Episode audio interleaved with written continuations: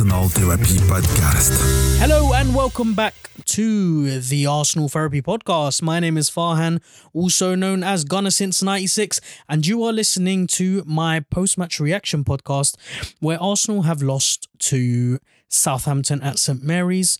Uh, we are now out of the FA of the FA Cup. This was a fourth round tie. And then the reason why I sound very jolly is because I have processed it in a matter of six, no, nine hours. Uh, I'm recording it. I'm recording this quite late, and I have been able to digest this properly. Normally, it's um, it's a matter of about an hour max where I get to gather my thoughts. Uh, but obviously, because of the really early kickoff at twelve fifteen, it's given me some more time to, yeah, to to to be able to just think about everything, look outside of the box, look inside of the box, look around the box, and ah, this is going to be a uh, a little bit of an unorthodox um, podcast. Did that make sense? An unorthodox podcast. Hmm. I don't know. I'm not going to be um, talking through the game as much. I'm not going to be analyzing every 10 minutes who played well. I mean, yeah, I would like to talk about certain themes in the game, out of the game, and what we learnt from the game. I think that's more important than looking at the game. It's all good looking at the game. You look at the game and, you know, you explain what you see and you, you sort of explain your interpretations of what you see. That's great. That's brilliant. But what's more important, and I'm talking more of a therapeutical benefit, um, as Arsenal fans, rather than looking at the game, we should try and maybe look past the game. The repercussions, the symbolic importance of losing this game, the meaning of the FA Cup, and why fans are so disgruntled with the performance and with the team selection. There are a number of questions that I'd like to answer, many of which I haven't written down. In fact, I haven't written down any questions. Um, I, I would like to treat this episode as one where I can freestyle more, allow my thoughts to be released in a authentic way, an original way, because um, usually I would plan my uh, podcast. Well, when I say plan, I mean more of you know jot down a few notes, uh, you, just to remind myself what happened during the game. I'd write down every ten minutes what's happened, the key key things, the general mood, blah blah blah blah. And so um, today I, I want to stay away from that a little bit, cast my mind back to the feelings of the game rather than what happened. Who's to blame? Yeah, so um yeah, let's get started. Let's get started. This is going to be an interesting one. One that's I mean, I've got I've got problems with this game, real problems, and I'm not relating to problems that um I'm not familiar with. These are unfamiliar problems. I'm not sure why I feel a little bit meh. This defeat doesn't sit right with me, and it doesn't sit right with me for all the wrong reasons. I'm not happy that we lost this game. I'm not happy to be knocked out of the FA Cup. I'm quite annoyed that we lost it in the manner that we did.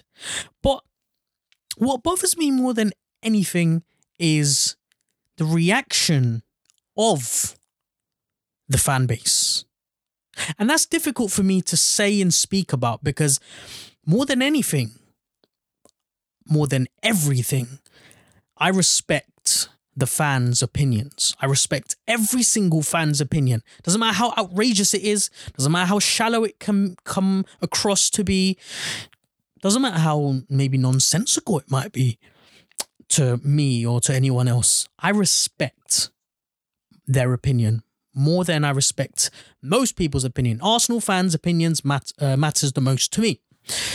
Um, and that's because the beauty of this sport is that it allows us to express and interpret the game um, in a way which is different to anyone else. We could be what, both watching the same game, but imper- interpreting it completely differently, and that's that's the beauty. That's the beauty about the game. That's the part I love about this sport.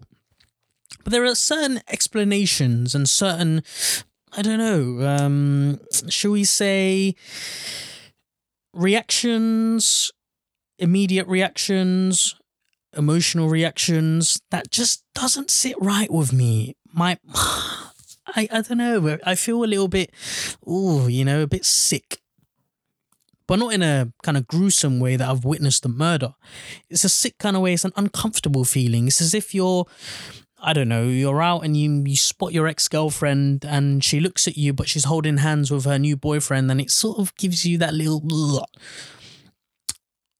And um, yeah, that's the kind of feeling that I'm talking about. we'll we'll get into the, all of that in a minute. Not in a minute, probably 20 or 30 minutes down the line. But let's talk about the game itself. So, um, the starting lineup for me, and you know, here's another problem. One of the main issues that a lot of people seems to be seem to be talking about is the starting lineup. For me, I have to be honest with you. Um, I was expecting a mixed bag today and maybe I should give you my thoughts on the game, on on how I interpreted this FA Cup tie. We obviously play them twice in the space of three days. Now that is relevant in the sense that we are playing the same team twice in two different competitions. Um, we will obviously, well, both teams will obviously be approaching both games differently. Now, that wouldn't have mattered um, I mean, it would have mattered as much as it did if if we were playing any other team in the Premier League. The fact is that we have got to play a Premier League game in the space of three days of playing our FA Cup fourth round tie. That's massive. That's important because it shows us that we cannot play the same 11 that we're going to play tonight or today, sorry, earlier on in the game against uh, Southampton at St Mary's in the Premier League. Doesn't make sense. If you want to risk players getting injured, fine, be my guest. Doesn't give players enough time to rest and doesn't allow them to be able to play at the same intensity level. The mentality going into both of these games are really important. So, team selection for me is important. Um, so maybe I should maybe I should clarify how I viewed this game. So going into this game, um, I have to say this season I ha- haven't been a massive fan. I haven't been in, very infused into the idea of progressing into through the FA Cup.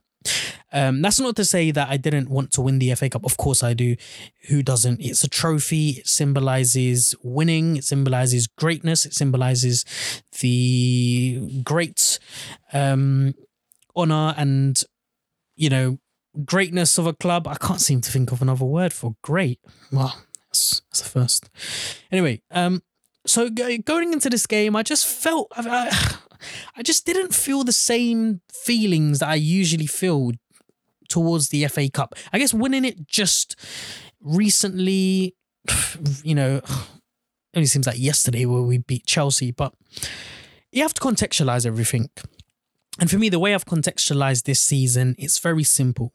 We need to make sure that whatever formula Arteta is trying to work out, whatever tweaks that he's making, it needs to be perfected for next season. So for me, personally, I would love for Arsenal to do all their experimenting in the Premier League, whatever they whatever he seems to be doing you know, it is having an impact. It's making some sort of a change.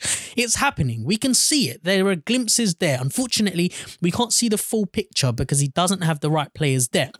Having said that, the players that he has at his disposal, disposal, he is doing a very fine job of tuning them perfectly, making them look as good as he possibly can. And we're seeing that. We really are. We, we, we are seeing that. However, you're not going to be able to play the same 11 players every single week. And we know that there is a big, big transition job at Arsenal right now. And the best way, I believe, to get the full picture of what we could potentially look like by next season is by working in the Premier League and the Europa League. The Europa League is pivotal because it allows us to get to Champions League football. The league right now is all over the place. It's really difficult to say where Arsenal will finish. You can make a guesstimation of saying, right, judging by the current form, what's happened this season, mm, we'd be happy if we finish eighth, top eight. Yeah, eight to six, maybe. But it's not ridiculous for me to say that there is an opportunity for Arsenal to finish as high as possible. And as high as possible could mean winning the league. And look, I hear you, of course. I am talking out of my ass. I have no idea what I'm going on about. Ah, it's a bit far fetched, and it is. It is a bit far fetched. It's way too far fetched. But is it too far fetched to say that United could be six points clear of Liverpool at the beginning of the season or a month ago? No. If Arsenal had got those two points at Crystal Palace, we would be sitting somewhere different right now and in a little bit more of a cushy, comfortable situation. And that brings me to the FA Cup.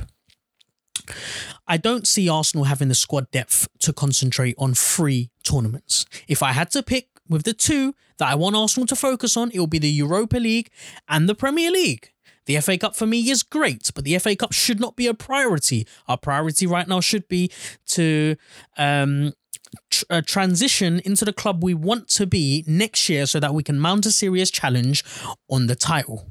Okay? There's no way in hell I think we're going to win the league this season. Just let me clarify that point. But if we put all of our energy into the Premier League and the Europa League, maybe, just maybe, we might be able to see the impossible appear in front of our very eyes. Um, and yeah, so that brings me to the starting selection. I expect it to be a mixed bunch. I expected Arteta to go for a weakened side, his B team effectively, so that in the Premier League we can play our A team and we can get those vital three points that are so important right now. And I get it. Look, people are going to say, well, look at the season we've had. We're clearly not going to get relegated. So does it matter where we finish? Well, of course it matters. It matters for so many reasons. In order to get a good momentum going into next season, we need to finish as high as possible for financial reasons, for bringing in players reasons, for general morale reasons. Just it, matters so much. And if it didn't matter, then the middle of the, the teams that sitting in the middle wouldn't really care. It'd just be probably sitting around, you know, we can probably get in around 10th, 11th, 12th. This isn't a club, by the way, that's trying to avoid relegation. This is a club trying to win titles. Premier League titles, one that have we haven't won since 2004. So I think it's incredibly important to be as good as you can be in the Premier League.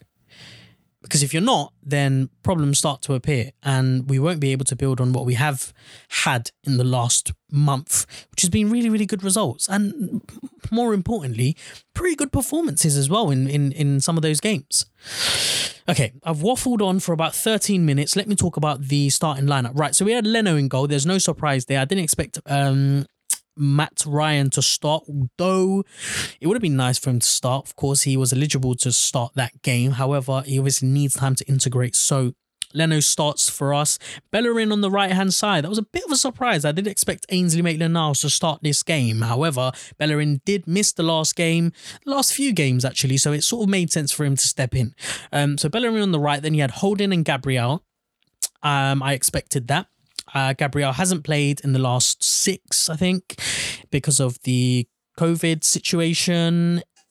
Little bit nervous. Actually, I tell a lie. I was looking forward to seeing him. So it was good to see Gabriel there with Holding. And Holding, who's been having really good performances lately, um, it looked solid on paper. Okay, and then you had Cedric on the left hand side, and again makes sense because you don't want Tierney. In fact, if the, if the if there was one thing that I was worried about with this team selection is seeing Tierney's name there after what happened against Newcastle. I was praying that he wasn't there, and thankfully, um, Arteta got the memo. So Cedric played instead of Tierney, which was good. We still don't have a natural left back at the club, something that hopefully the um, Edu and, and Arteta are, are going to be addressing. Funnily enough, we were playing against the player that we've been heavily linked with. Um, in the middle, we had Elneny and Xhaka. Expected, you know, I would have wanted to have um, Partey ready, fit fresh as ever to play against him in the league, so there was no surprise there. And uh, in fact, I would have preferred maybe to have Willock instead of Xhaka, Maybe, but then his current form has been all over the place. In fact, he didn't even make it on the bench. Hmm. Or did he? He did? Yeah, sorry. I was looking at the wrong uh, list. I was looking at starting 11. So uh, our front three, because obviously we're playing 4 2 3 1. So our, our three before the lone striker, you got Pepe on the right, Willian centre, Martinelli on the left, and Nketiah up front. So I expected that. There was no surprise with the starting lineup at all, other than Bellerin. Everyone else was sort of expected. Okay. And what did surprise me, what did throw me off a little bit was Southampton starting 11. They went with their strongest possible lineup. And that immediately showed me because I was a little bit unsure as to what type of game they were coming to play today. They themselves have problems of their own. They've got a lot of COVID problems. They are they don't sit very um they're not sitting in a very pretty position in the league. They haven't. They've only won once in their last six games. Uh, loads of draws as well. So you know they've been struggling with form. So it was interesting to see them play such a strong lineup against us in the FA Cup. It showed me instantly that you know they're going to go for it, and you can't blame them. They haven't won a trophy in God knows how many years. Only one FA Cup in the cabinet, um, and I think this would be a really good opportunity for them to go for it. So Ralphie showed us that, um, yeah, he was going to absolutely throw all of his cards in this game, which means that on Tuesday, he will definitely be mixing things up a little bit and we will be seeing a weakened Southampton side. Um, yeah, I mean, was I nervous after seeing these starting 11s? Um, I don't know if nervous is the right word I was looking forward to it, but I was apprehensive. I was looking forward to it because there are players on our starting 11 like Xhaka, Martinelli, Pepe, Bellerin to some extent, Cedric, Gabriel, all of which have either got a lot of talent or have played a lot of first team football. So there's a lot of experience there. However, I have forgotten the main ingredient to making things work with Arteta's 4-2-3-1, which was our number 10. It all relies and this I, I believe that there are two positions in this team, in this formation, that make everything, that make the system work. And that is our central midfielder, uh, and I know there's two, but you only need one of them to make things work. And our number 10. The central midfielder glues the defensive, the defensive and the attacking side together. And the number 10 allows the attacking uh, the attacking side of the formation to work efficiently. Without those two, you've got nothing. Well, without those two, you've got what we saw today in the first half, and what we have been seeing for for majority of the season. Actually, piss poor performances. Okay, so let's start off with the game, shall we? The game itself starts off um as it continued to do so up until the 55th minute, which was Southampton just relentlessly going at it. And they they were brilliant today, I have to say. They mastered their game plan to the T. They did everything that they needed to do, and they made us look really, really, really, really poor. And you almost forget that the Arsenal team that started today missed well there were seven changes made and seven crucial players that make Arsenal tick. No Emile Smith Rowe, no Saka, no Partey, no Aubameyang, no Lacazette, no Tierney. There's someone else that I'm missing. I just can't seem to figure out who at the minute, but I know there were seven changes made. Um, however, that's six crucial players, six key influ- influential players that have grinded out results for us. Not even grinded out, but they all work together in making Arsenal look like what Arteta wants us to look like. And we looked poor. Poor, poor, poor. Embarrassingly poor. Um, they started off with pressing high, playing the ball further up. Um, forcing set pieces. I mean, that first set piece, I don't know, maybe it was a second set piece where, um, what's his face? His face is Ward Prowse. Ward Prowse puts in a corner and hits the bar. I, I said this yesterday. We can't afford to give away set pieces because this guy's lethal. He's been brilliant on set pieces. He's probably one of the best set piece takers in the league. Free kicks, nine times out of 10, always on target or inches wide. And I mean, that corner was just ridiculous. I mean, what on earth was he trying to do?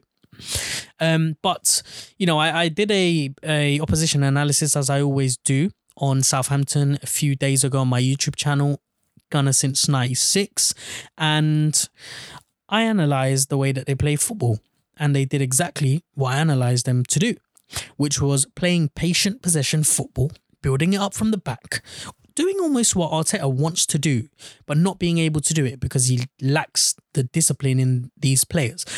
But what I saw in Southampton was a group of players that were working together, that were moving the wheels in this massive Southampton machine together as a unit. And it worked. It worked because everyone was part, wanted to play a part of this type of play. It worked because everybody was invested in it. And it was beautiful to see because there was no way in hell that Arsenal were going to even get in their faces or try to make an attempt of stealing the ball from them because they controlled the tempo of the game and they controlled every aspect of what they wanted to do. Playing smart, slow, build up possession football from the back um, and allowing to be able to build forward there was a really, really big problem that I had with the way that we were playing football, and that was allowing them to be able to move the ball quickly from defense into attack, into our final third in a blink of an eye.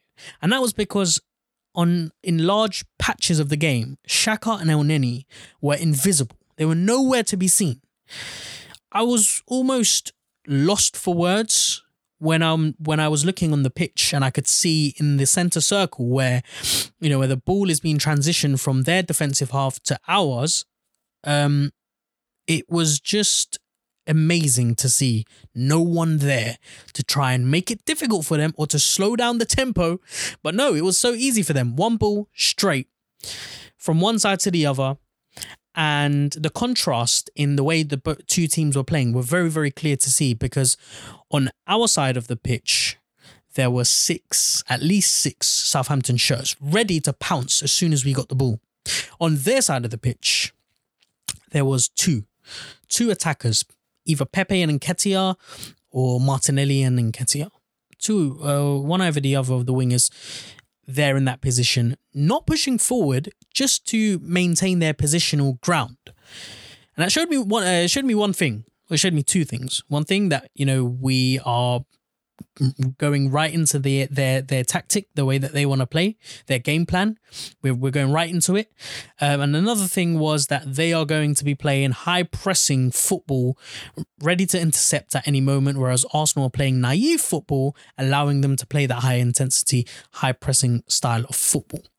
Um, Willian was struggling early on, and like I said, it takes two players to make things work.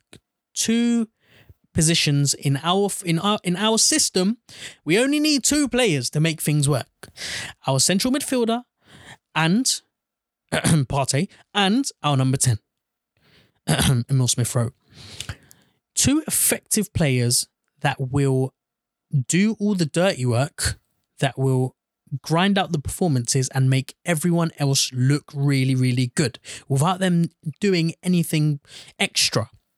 And because we didn't have Partey and Emile Smith Rowe, instead we had Willian, Xhaka, and Elneny. And that was the majority of the problems, really. Willian struggled a lot to play in a number 10 role. He almost looked better. And when I say better, I mean what we're used to seeing Willian do on the left hand side or the right hand side, but that being better than what he was doing as a number 10. And look, I really. Ah, I feel I feel a bit annoyed at myself for saying this, but I did feel sorry for him because you could tell that he was trying. He was really trying to play football. He was actually trying to make things work. You could see the effort, you could see the intent. But unfortunately, the Willian we saw at Chelsea is not the Willian that we're ever going to see again because you have to remember that this is a player that is declining rapidly. And I didn't think a player was um had the potential to decline this quickly. Um, but also because he's low on confidence as well. And I think confidence is 50% of how you perform on the pitch.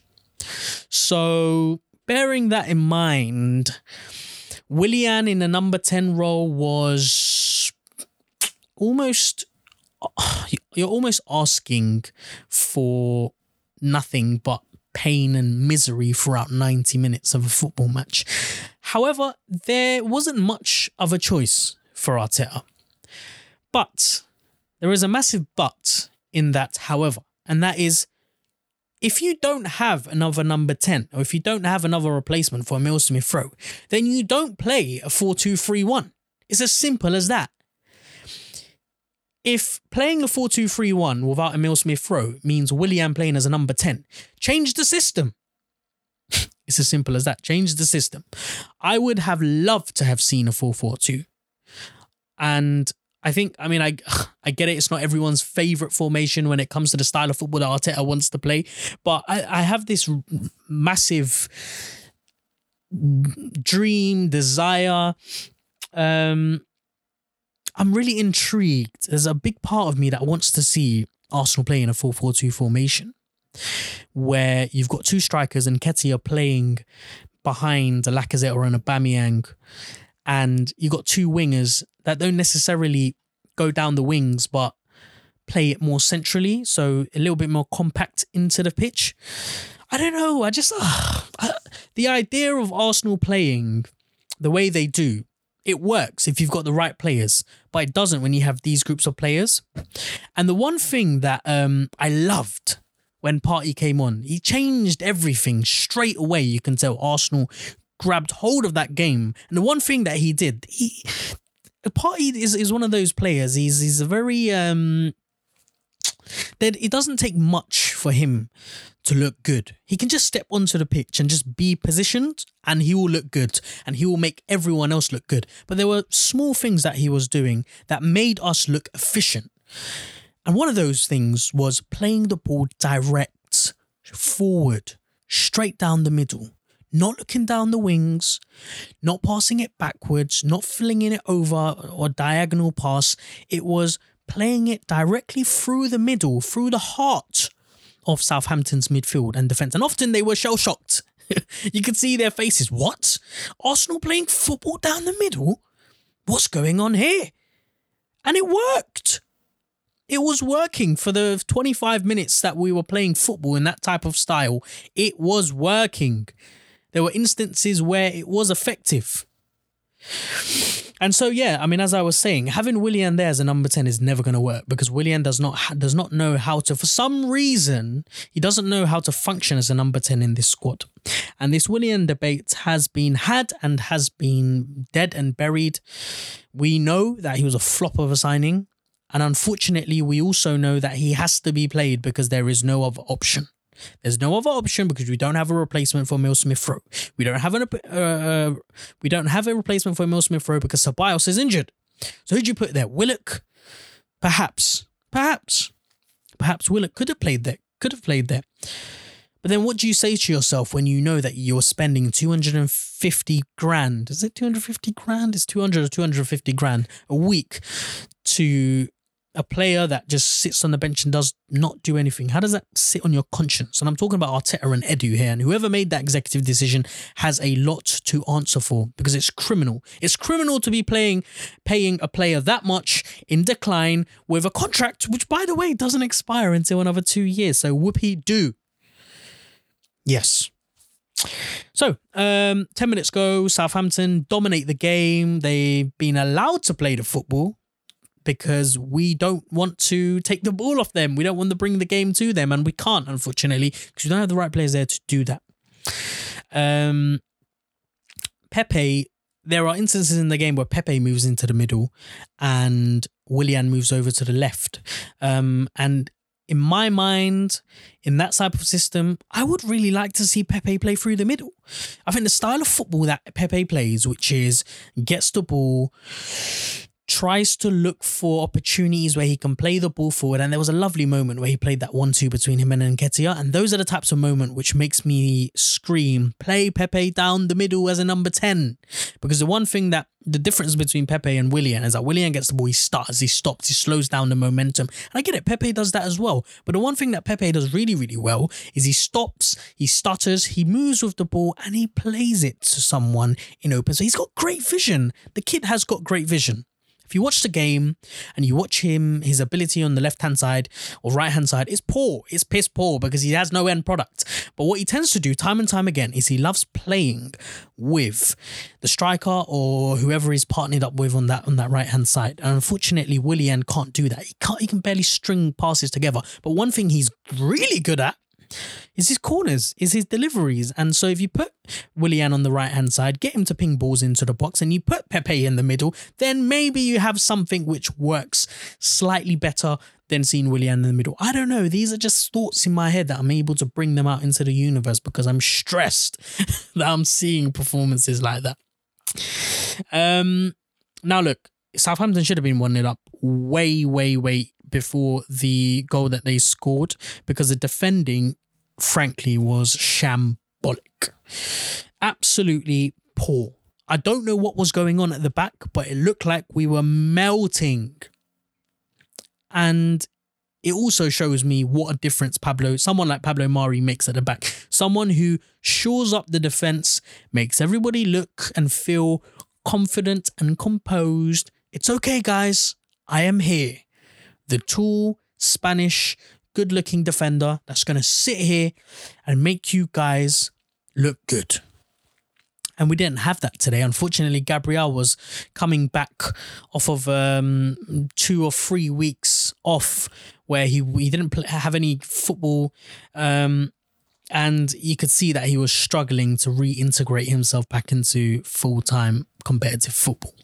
And Holding just had a really bad game. And it annoys me because he was doing so well up until this point. He was doing so well up until this point.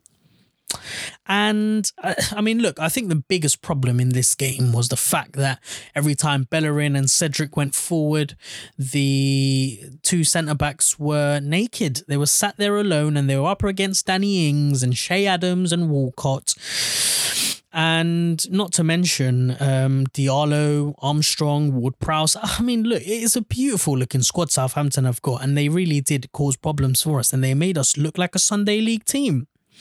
It was very strange. It was very, very strange to see Arsenal pull out a performance like that.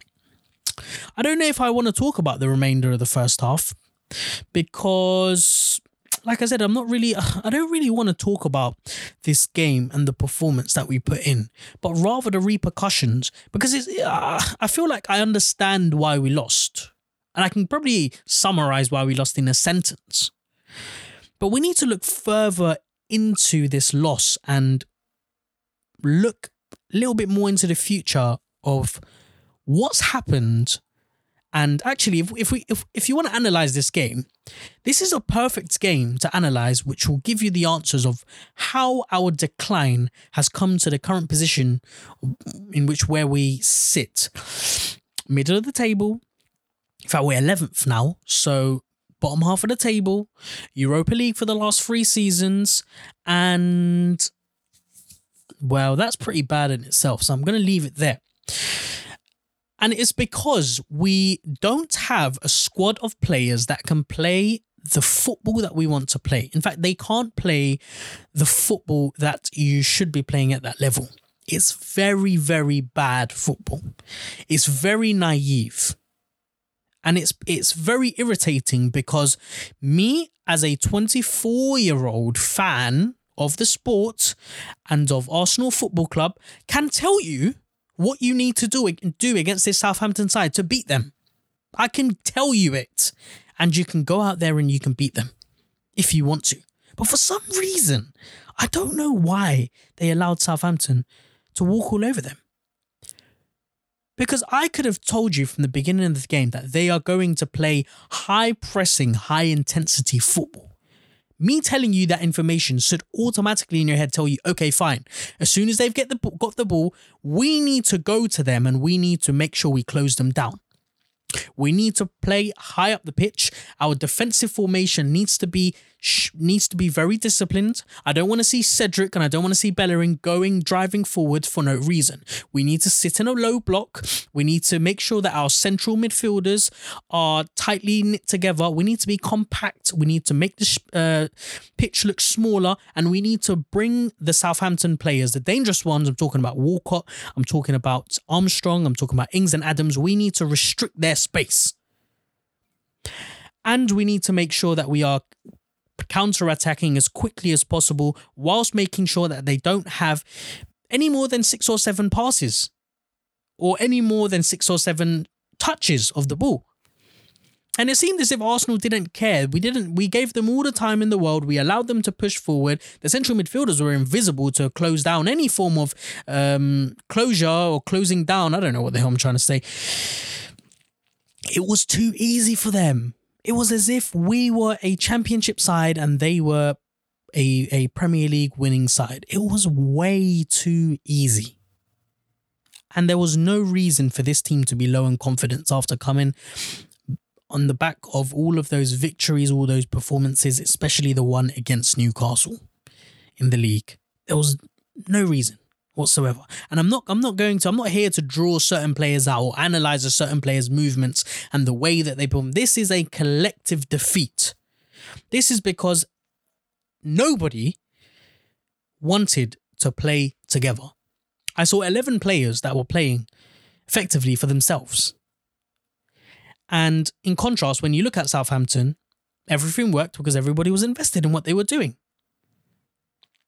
They each knew their roles and they executed it perfectly. And it's not because they had better players than us. No, I mean, let, let me talk you through the squad we had Leno, Bellerin, Holding, Gabriel, Cedric. You're talking about five players there that have got enough Premier League experience to be winning games like this, or at least putting in a good performance.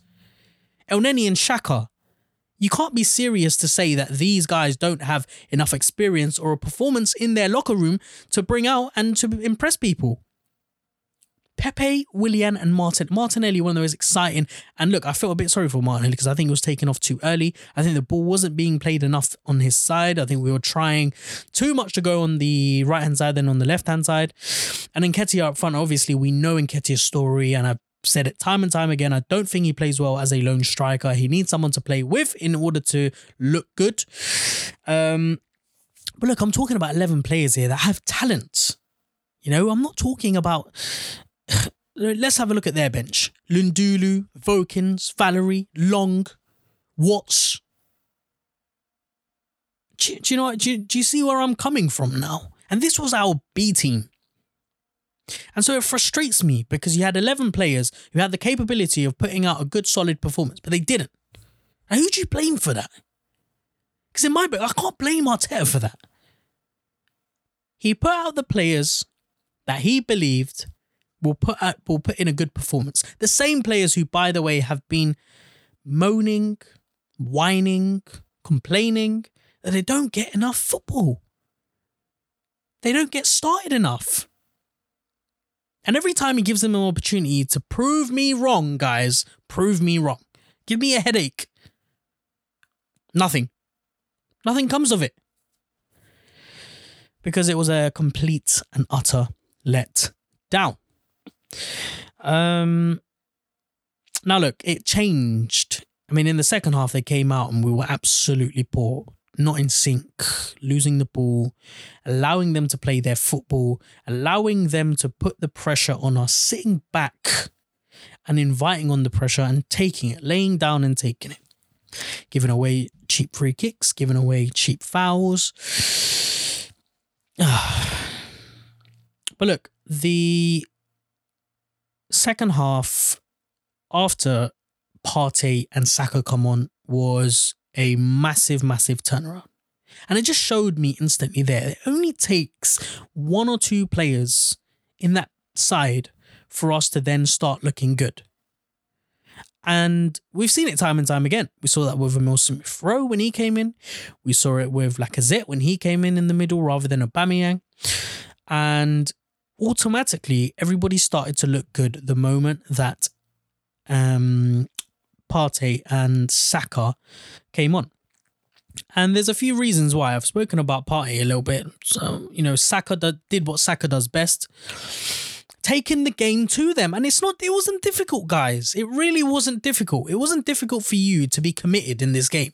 It wasn't difficult to say, right, I'm going to put my foot down and I'm going to play football here. When they get the ball, I'm going to apply the pressure.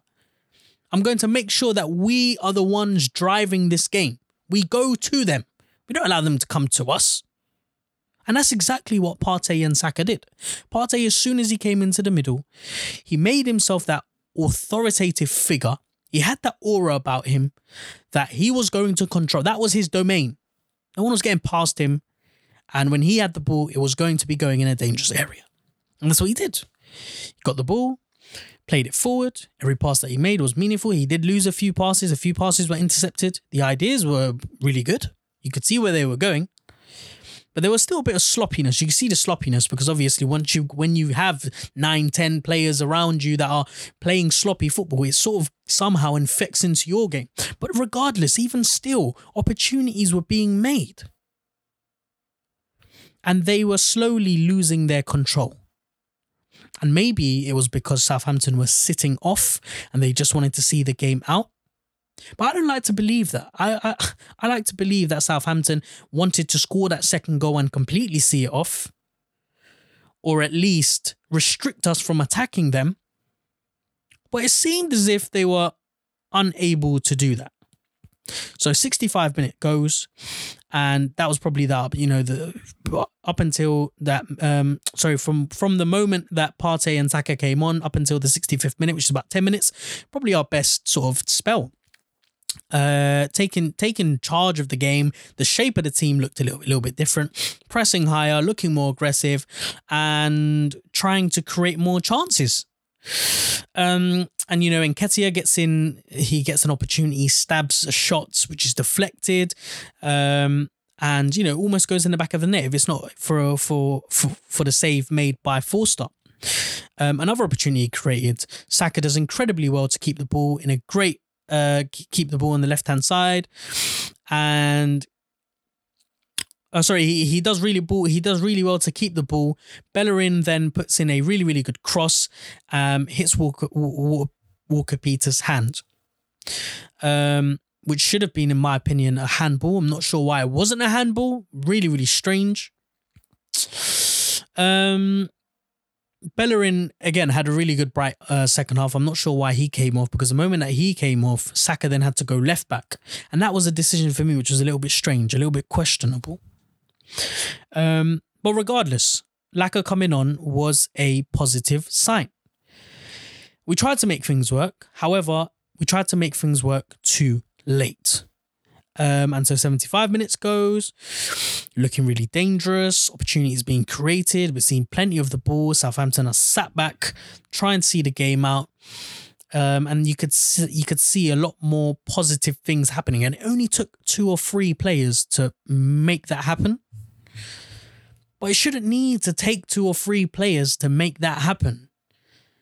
Because everyone in that locker room had a performance in them. But for whatever reason, it just there was no one taking initiative of that game. Um, and look, that's it really. We we we press and we try to get a result, but it doesn't work. Ultimately, we come out with a 1-0 loss.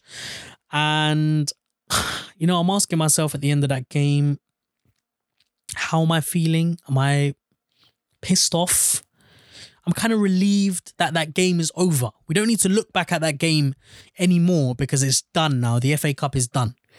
We can sort of cross that out of our calendars. And now I think the concentration now, this is good for us. It's good for us because it allows us to fully focus on what the most important things are things are to us right now, which is the Premier League and the Europa League. And so I get a little bit confused when I am hearing complaints from a lot of fans about team selection. Why did we go for such a weakened side? Why did we not prioritize the FA Cup? And I get the impression that these questions would have been asked if it had been the other way around. We had progressed into the fifth round to play Wolves, and we had played the same team that we played tonight in the Premier League and then had lost. So you can't really win either way. I really, really hope that we come out with a victory on Tuesday, and I'm fairly confident we will. And that's because our strongest players have been rested. I hope whatever's happening with Aubameyang is sorted and he's okay and his family's okay because we really need him for Tuesday. Um, but if not, I'm sure Martinelli will come into play or Pepe or someone, you know. But ultimately, we'll have the core of our backbone. We'll have Tierney back. We'll have Partey back. We'll have Emile Smith Rowe back. We'll have Saka back. Those four are the players that will take the game to the opposition. They will take the initiative. And look, so I just want to close on some thoughts as I finish. I don't want to make this too long. Um, but there's one thing that I, I mean, the, the most important thing I realized was that we don't have a squad ready to compete for free competitions. The squad depth is not there. And I don't count these players as squad players because I don't think they're good enough to be squad players. These are players that are pushing for first team football. And unfortunately, they're, gonna, they're not going to find that here. And the less they find it here, the less confidence they'll have, the more complaining they'll do, and ultimately the poorer performances that they will give. And so I think it's ready to move on a lot of players still.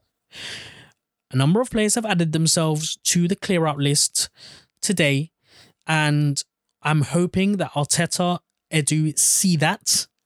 And I hope they understand that there is still a massive job yet to be done. In order to compete for all these competitions, we need to have a reliable squad who is able to take the initiative of playing football the right way and having the confidence to play the right way. Maybe I'm being a little bit harsh. Maybe. But I can name you four or five players on that pitch that shouldn't have been on that pitch, shouldn't have played. And it made a real, real difference.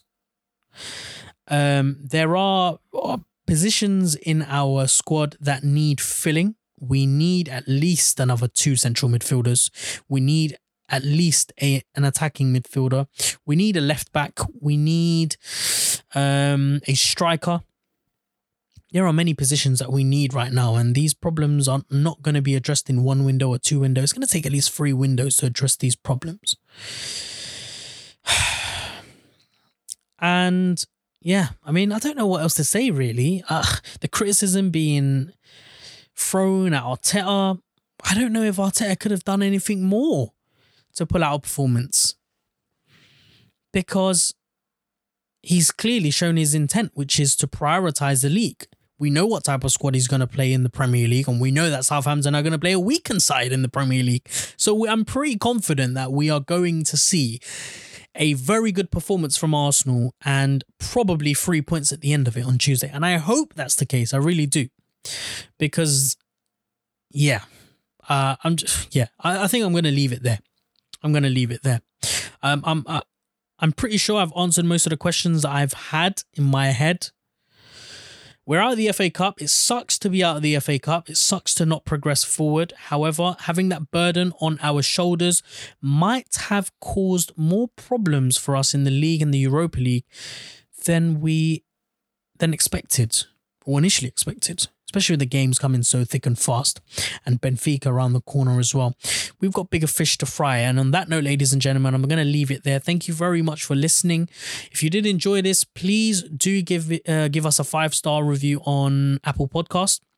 Um, if you have any questions or comments, or you have any messages for me regarding the podcast, also any feedback is brilliant because we're I'm always looking to improve the content. You can find me on Twitter and Instagram at GunnerSince96. I've also got a YouTube channel in which I release content every single day. You can find that on GunnerSince96 as well. Please do subscribe, like, and share the uh, videos as well. Share around, of course. We are trying to connect with, or I am. I say, I say we like we're some organization. It's not we. It's me. It's I. Um, hopefully maybe in the future there will be a we there's nothing more that i like than to be connecting with fans from all around the world and i would love nothing more than to make this my career a way that i get paid for a living um, because i love arsenal football club more than i love most things in life and it's my biggest passion Okay, I'm not going to waffle on anymore. Thank you very much for listening. I hope you enjoy this episode. Um, I'll be back again f- for the Southampton game on Tuesday. So you'll be listening to this podcast on, not this one, the one in the Premier League on Wednesday. Okay, cool. Thank you very much for listening, ladies and gentlemen, and enjoy the, your rest. Enjoy your rest of the week. Enjoy the rest of the week. Thank you. Bye bye.